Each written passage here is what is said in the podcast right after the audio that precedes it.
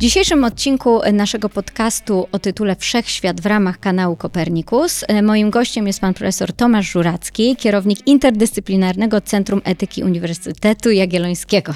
Dzień, Dzień dobry. dobry. E, Zająknęłam się, gdyż długa nazwa, ale bardzo ciekawa. Pragnę zwrócić jeszcze raz wszystkim Państwu uwagę. Interdyscyplinarne Centrum Etyki Uniwersytetu Jagiellońskiego. Na wstępie powiedziałam wszechświat. Spróbujmy to połączyć. Chciałabym e, najpierw Ciebie, e, Tomaszu, zapytać o cyfrową humanistykę, bo to bardzo szeroki temat, którym zajmujesz się, a potem małymi kroczkami wyjaśnię Państwu, jak łączy się ten temat z aspektem etyki, bioetyki, nauk biotechnologicznych, którymi też zajmujemy się na naszym kanale. W związku z tym zacznijmy od tego. Czym jest humanistyka cyfrowa według Ciebie? Y, Bardzo ciekawe pytanie. My z cyfrową humanistyką zetknęliśmy się relatywnie niedawno, rok czy dwa lata temu. A w jaki sposób zetknęliśmy się? Mianowicie zaczęliśmy się zastanawiać nad stanem własnej dyscypliny. Tak, różni ludzie mówią o tym, bioetyka charakteryzuje się tym a tym. Bioetyka w tych latach miała takie tematy, które były bardzo modne, a w tych latach te tematy wyszły z mody, weszły inne tematy. I zaczęliśmy się zastanawiać, w jaki sposób można zweryfikować tego typu twierdzenia na temat stanu dyscypliny. Proszę zwrócić uwagę, że to nie tylko dotyczy dyscypliny konkretnej bioetyki, to może dotyczyć innych dyscyplin, to może dotyczyć innych w ogóle działów e, kultury czy, czy sztuki, e, w szczególności jeśli to jest rzecz e, pisana. E, No i w ten sposób trafiliśmy na cyfrową humanistykę, czyli zastanawialiśmy się, ok, jeśli ktoś mówi, że na przykład w latach e, e, 70. najbardziej modnym tematem w bioetyce była, dajmy na to, problem definiowania śmierci w związku z tym postępami technologicznymi ówczesnymi, to zastanówmy się, jak możemy to sprawdzić. Oczywiście, możemy przeczytać wszystkie teksty. Nie, nie możemy przeczytać wszystkich tekstów. Być może w latach 70., kiedy bioetyka się rozwijała, mogliśmy. Obecnie tych tekstów jest za dużo. Tak, i to dotyczy każdej dyscypliny, czy bioetyki, czy filozofii, czy prawa, jeszcze Tak większa samo. dyscyplina. Mhm. I stąd pomyśleliśmy, że sprawdźmy to z takiego lotu ptaka, tak? Czyli sprawdźmy, jak wygląda stan dyscypliny, w jaki sposób ta dyscyplina się zmieniała w ostatnich dziesięcioleciach, jakie są trendy nowe w tej dyscyplinie, ale nie poprzez to, że przeczytamy kilkadziesiąt tysięcy publikacji, bo tego nikt nie jest w stanie zrobić, tylko właśnie jakimiś innymi metodami. I w ten sposób trafiliśmy na cyfrową humanistykę, której narzędzia, czy część narzędzi wykorzystaliśmy do badania własnej dyscypliny. Czyli pobraliśmy wszystkie teksty, które były opublikowane w najważniejszych czasopismach dla naszej Czyli dyscypliny. rozumiem teksty naukowe, żadnej literatury teksty szarej. naukowe, Mhm. teksty naukowe, Tak. tak. tak, z czasopism naukowych, które, jak definiowaliśmy czasopisma naukowe, po prostu zrobiliśmy ankietę wśród ludzi z naszej dyscypliny i zapytaliśmy kilkadziesiąt osób, które, Które? twoim zdaniem czasopisma były ważne dla rozwoju dyscypliny, które są ważne teraz, które wniosły najważniejsze tematy do rozwoju dyscypliny. Potem pobraliśmy po prostu wszystkie te e, teksty z e, naszej dyscypliny. No i co zrobiliśmy? Po, zastosowaliśmy pewien algorytm, który w automatyczny sposób podzielił nam tę całą naszą dyscyplinę na tematy. Czyli odkrył w tych tekstach słowa czy To takie wyrażenia. kodowanie. Tak. E, Odkrył słowa czy wyrażenia, które mają tendencję do tego, żeby współwystępować razem.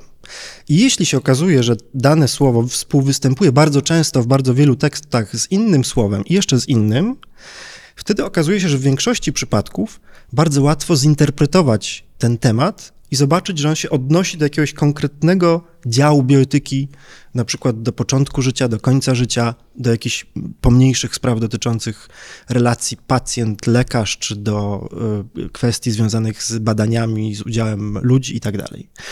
I w ten sposób po próbach, y, też to było dla nas uczenie się, y, po, po wielu próbach powiedzmy, zrobiliśmy coś takiego jak mapę bioetyki, czyli mapę 50 lat bioetyki. Bioetyka powstała, pierwsze czasopismo zostało założone na początku lat 70., później kilka kolejnych weszło.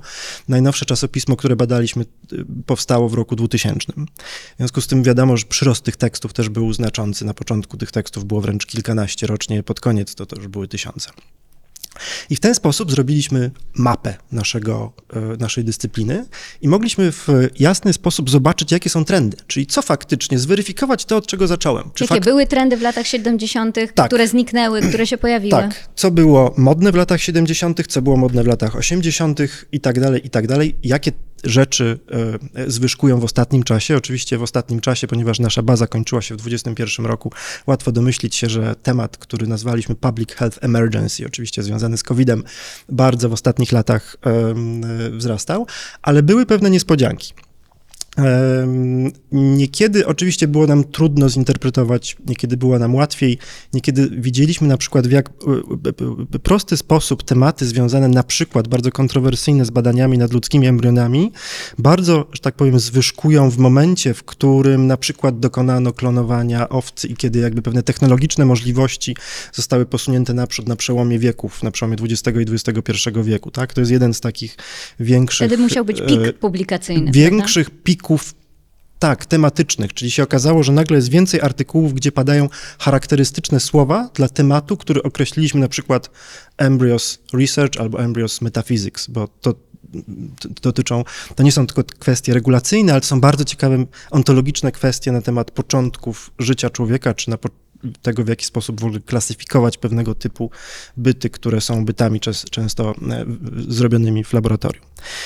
E, I w ten sposób e, e, jednym z ciekawszych rzeczy, które odkryliśmy, było to, że temat, który nazwaliśmy enhancement, czyli temat związany z udoskonalaniem, w szczególności z udoskonalaniem ludzkim, ale w takim bardzo charakterystycznym wymiarze, czyli udoskonalaniem e, własności czy zdolności kognitywnych i udoskonalaniem no, wręcz takim moralnym, jak niektórzy nazywają, jest tematem, który był jakby największym zwycięzcą, jeśli porównaliśmy pierwsze 10 lat bioetyki i ostatnie 10 lat bioetyki. Tak? To był temat, który zyskał najwięcej. Tego tematu nie było w latach 70.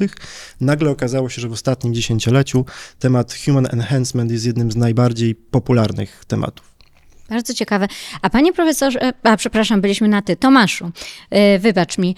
Yy, skąd w ogóle reprezentujesz Instytut Filozofii Uniwersytetu Jagiellońskiego, więc skąd twoje zainteresowanie tematem bioetyki? Bo wszystko, o czym mówisz i narzędzia i metody, które stosujesz, są przekładalne na inne dyscypliny. Rozmawialiśmy kuluarowo wcześniej, że to samo można by zrobić z prawem. Tak, można by zrobić z prawem. Są takie badania na temat filozofii nauki, są takie mapy filozofii nauki i tego, w jaki sposób filozofia nauki oddziaływuje z nauką właściwą. I to była jedna z naszych inspiracji, czyli my się zaczęliśmy zastanawiać, ok, w jaki sposób bioetyka, czym jest bioetyka? Bioetyka powstała w latach 70. i jakby wynikła z takiego radykalnego postępu czy przełomu zarówno w technologiach medycznych, jak i w no, podstawą bioetyki były pewne skandale, jeśli chodzi o badania z udziałem ludzi i była potrzeba uregulowania bardziej precyzyjnego tego, w jaki sposób człowiek występuje jako badany w badaniach biomedycznych z udziałem ludzi. I w ten sposób narodziła się e, bioetyka, było też związane z, e, nie wiem, odkryciem chociażby respiratora, potrzebą stworzenia nowej definicji śmierci, e, rozwojem transplantologii w latach 70. i tak dalej. Tak? Czyli potrzeba była, z jednej strony ona wyszła z nowych odkryć naukowych i pojawiła się potrzeba z jednej strony regulacji prawnej, czyli po prostu w jakiś sposób lekarze musieli, czy naukowcy musieli mieć, musieli mieć reguły, mm. wedle których postępują, ale z drugiej strony, i to jakby jest odpowiedź na pytanie, pojawiły się szalenie interesujące kwestie filozoficzne. I ja jako filozof jakby podchodzę do bioetyki jako, traktuję bioetykę, czy to, co najbardziej lubię w bioetyce, to jest bioetyka filozoficzna, czyli w jaki sposób te nowe odkrycia, czy to w naukach medycznych, czy ogólnie postęp technologiczny, no, jest wyzwaniem też dla filozofii, tak? I to dla takiej filozofii bardzo tradycyjnej, typu ontologia, tak? Jeśli weźmiemy dyskusję na temat tego wspomnianego tematu, chociażby początków życia człowieka, tak? W jaki sposób różne koncepcje, czy to substancjalnej metafizyki, czy to procesualnej, mogą pomóc nam w wyjaśnianiu tego, co się tak naprawdę dzieje i na początku życia człowieka, albo co się dzieje w laboratoriach, w których naukowcy próbują manipulować, czy w jakiś sposób tworzyć różne embryopodobne twory. I stąd wydaje mi się, że rola filozofii jest no, bardzo ważna, tak? To znaczy, żeby skonceptualizować i żeby w różny sposób pomóc też naukowcom zrozumieć to, co robią i skategoryzować ten ich świat, którym się zajmują. Więc rola bioetyki nie ogranicza się moim zdaniem wyłącznie do dawania regulacji prawnych, czy takich regulacji dotyczących świata naukowego, ale też pomaga zrozumieć, co się dzieje. Tym sposobem odpowiedziałeś na pytanie, które sama sobie zadawałam, czyli y, dlaczego osoba reprezentująca taką, a nie inną dyscyplinę znajduje się w naszym kanale, gdzie te tematy biotechnologiczne są bardzo częste i obok, obok nich kroczy właśnie temat y, bioetyki. E, Tomaszu, mam jeszcze jedno, e, jedno pytanie, które zawsze się pojawia, jeżeli mówimy o e, tak ciekawym i nowym nurcie, jakim jest wykorzystywanie tej metody cyfrowej humanistyki. I to pytanie zawsze opiera się na tym, a po co nam to? Po co robisz te badania? Jaki jest Twój cel i gdzie myślisz, że może być zastosowanie wyników Twoich obecnych badań w ramach grantów, które realizujesz? Tak. Teraz faktycznie robimy te badania w ramach mojego grantu ERC, który już od kilku lat razem ze z moimi współpracownikami, zarówno e, postdokami, jak i z doktorantami współprowadzę razem. No i właśnie ten grant dał mi możliwość tego, żeby spróbować nowych rzeczy, tak? Czyli żeby nie iść utartą ścieżką, tylko żeby no, trochę rzucić się na głęboką wodę. Niekiedy to są porażki, niekiedy to są e, sukcesy. W A tym- miałeś jakąś opozycję w takim myśleniu? Bo wiesz, dyscypliny są często ugrzęźnięte w starym, konserwatywnym myśleniu. Tak, na przykład jak pisaliśmy nasz ostatni tekst, który został opublikowany w Bioethics, ten, który stworzyliśmy tę mapę bioetyki, no to pojawiły się pewne Głosy. interpretacje, znaczy moi współpracownicy bardziej woleli dawać pewne narzędzie techniczne do tego, żeby każdy mógł sobie sprawdzić, jak się bioetyka rozwijała. Ja mówiłem, no jednak powinniśmy podsunąć to, co nam się wydaje najbardziej interesujące, czyli ja byłem bardziej w tym nurcie interpretujmy, hu, bardziej może humanistycznym, inni być może w nurcie, ok, my tylko dajemy narzędzia, co z tymi narzędziami Ale ta dyskusja zrobi. też jest potrzebna. Tak, tak. Natomiast y, pytanie, y, wracając do pytania o to, do jakby do czego to służy. To z jednej strony jest, i ja to traktuję na, tak naprawdę jako projekt humanistyczny, tak? Czyli humanistyka ma zrozumieć pewne fenomeny. I w tym sensie ona jest z jednej strony bardzo użyteczna, ale z drugiej strony w jakimś sensie nie jest użyteczna praktycznie. Tak? I dla mnie to jest akurat najbardziej istotne i najbardziej y, ważnym aspektem tego projektu, czyli żeby zrozumieć, w jaki sposób zmienia się kultura, w jaki sposób zmienia się nauka i wreszcie, to jest projekt, którym idziemy, który, którym teraz startujemy, w jaki sposób zmienia się relacja pomiędzy humanistyką a naukami biomedycznymi. Czyli w jaki sposób nauki biomedyczne oddziałują na humanistykę i w jaki sposób humanistyka, jeśli w ogóle, czy też ta część, powiedzmy, szczególnie związana z bioetyką, wpływa na to, w jaki sposób prowadzi się badania naukowe, co wolno robić, czego nie wolno robić, które badania są dopuszczalne, do którego dnia można prowadzić badania na ludzkich embrionach i tak dalej, i tak dalej. I to próbujemy zrobić y, poprzez, ja wcześniej powiedziałem, że jednym z najciekawszych odkryć z poprzedniego projektu było to, że odkryliśmy, że hum- human enhancement tak, jest tematem najbardziej, no, bardzo modnym przynajmniej dzisiaj. I zastanawialiśmy się w tym kolejnym projekcie, w jaki sposób te dyskusje humanistyczne czy bioetyczne na temat human enhancement są związane faktycznie z realnymi odkryciami w nauce. W jaki sposób można to robić? Jednym z metod jest na przykład analiza przepływu cytowań, tak? Czyli pobraliśmy wszystkie cytowania, jakie były w ostatnich latach pomiędzy dyscyplinami bioetyka i e, nauki e, ścisłe, w szczególności biomedyczne, ale też inne nauki hu- humanistyczne czy sama bioetyka i badamy w jaki sposób występuje oddziaływanie. Oczywiście, to, że ktoś kogoś zacytuje, nie znaczy, że jest oddziaływanie i zdaje sobie tego sprawę. Istnieją bardzo różne typy cytowań, co próbujemy rozróżnić w naszych kolejnych e, pracach, ale jest to jedna z metod, żeby zobaczyć, czy faktycznie te dyskusje, które dotyczą ludzkiego udoskonalania, jak blisko są dyskusji naukowych i odkryć naukowych. No i tutaj y, na razie jesteśmy w trakcie, więc wolałbym nie zdradzać No chciałam konkluzji. właśnie, oczywiście, rozumiem, rozumiem, że jeszcze nie możesz, ale to jest bardzo ciekawe, bo ym, y, ktokolwiek nas słucha, jeżeli y, funkcjonuje w świecie naukowym, muszą Państwo wiedzieć, że publikacje, za nimi y, stoi y, autor lub autorzy, potem ta publikacja żyje swoim życiem, jest cytowana i ten miernik cytowania, z którego wynikają różnego rodzaju wskaźniki, takie jak impact factor i tak dalej, związane z czasopismami, w których one są publikowane, są pewną miarą, wskaźnikiem zainteresowania tym tematem, ale innymi y, y, aspektami. Co jeszcze możesz, jeżeli nie możesz nam zdradzić, jakie, jest, jakie są najciekawsze wyniki z, e, z tych badań, to powiedz jeszcze, jaki masz przyszłościowy plan, bo jestem pewna, że jeszcze więcej z tych danych można wyciągnąć. Tak, to znaczy to nie jest tak, wracając do tego pytania o wyniki, y, to nie jest tak, że my, cyfrowa humanistyka daje nam wyniki, które są oczywiste i które leżą na stole. Cyfrowa humanistyka dostarcza nam pewnych metod i potrzebny jest człowiek, który to zinterpretuje, co te metody nam dostarczyły. W związku z tym e, wartość cyfrowej humanistyki polega na tym, że oprócz tego, że my sobie przeczytamy jeden artykuł czy drugi, mamy pewien obraz z lotu ptaka, ale ten obraz z lotu ptaka wymaga interpretacji ludzkiej i to jest e, e, główny problem z tym, w odpowiedzi na Twoje pytanie, główny problem polega na tym, że w zależności od tego, co nas interesuje w tych danych, my to niekiedy możemy zinterpretować różnie. Ale najważniejsze jest to, że to nie jest tak, że człowiek z zewnątrz może, że tak powiem, zinterpretować cyfrowej, wyniki cyfrowej humanistyki. Nie.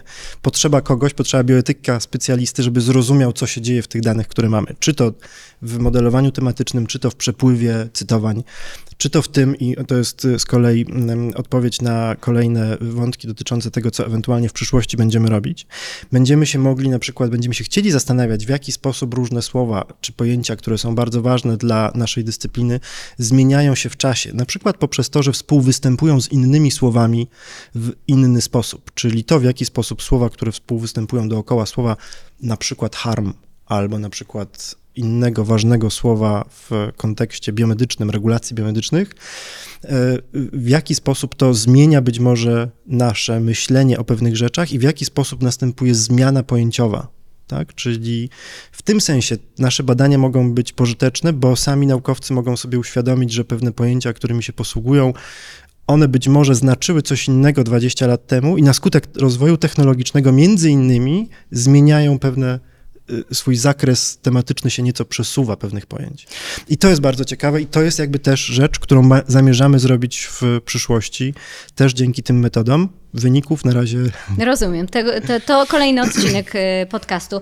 Ale y, jeszcze zaczepię się o to, że jak rozumiem, w, jako że jesteś kierownikiem interdyscyplinarnego Centrum Etyki, w waszym zespole muszą być nie tylko filozofowie, muszą być programiści, informatycy. Kto jeszcze, jeżeli dobrze myślę? Tak, trzonem e, jest filozoficzna bioetyka i to wydaje mi się, że jest dla mnie najważniejsze jako dla kierownika, żeby do bioetyki i do tych kwestii relacji pomiędzy właśnie światem humanistyki a światem nauki podejść no, z perspektywy filozofa. Ja jestem filozofem jako wykształcenie i bardzo cenię sobie ten typ namysłu i ten typ przenikliwości, która filo, której dostarcza filozofia.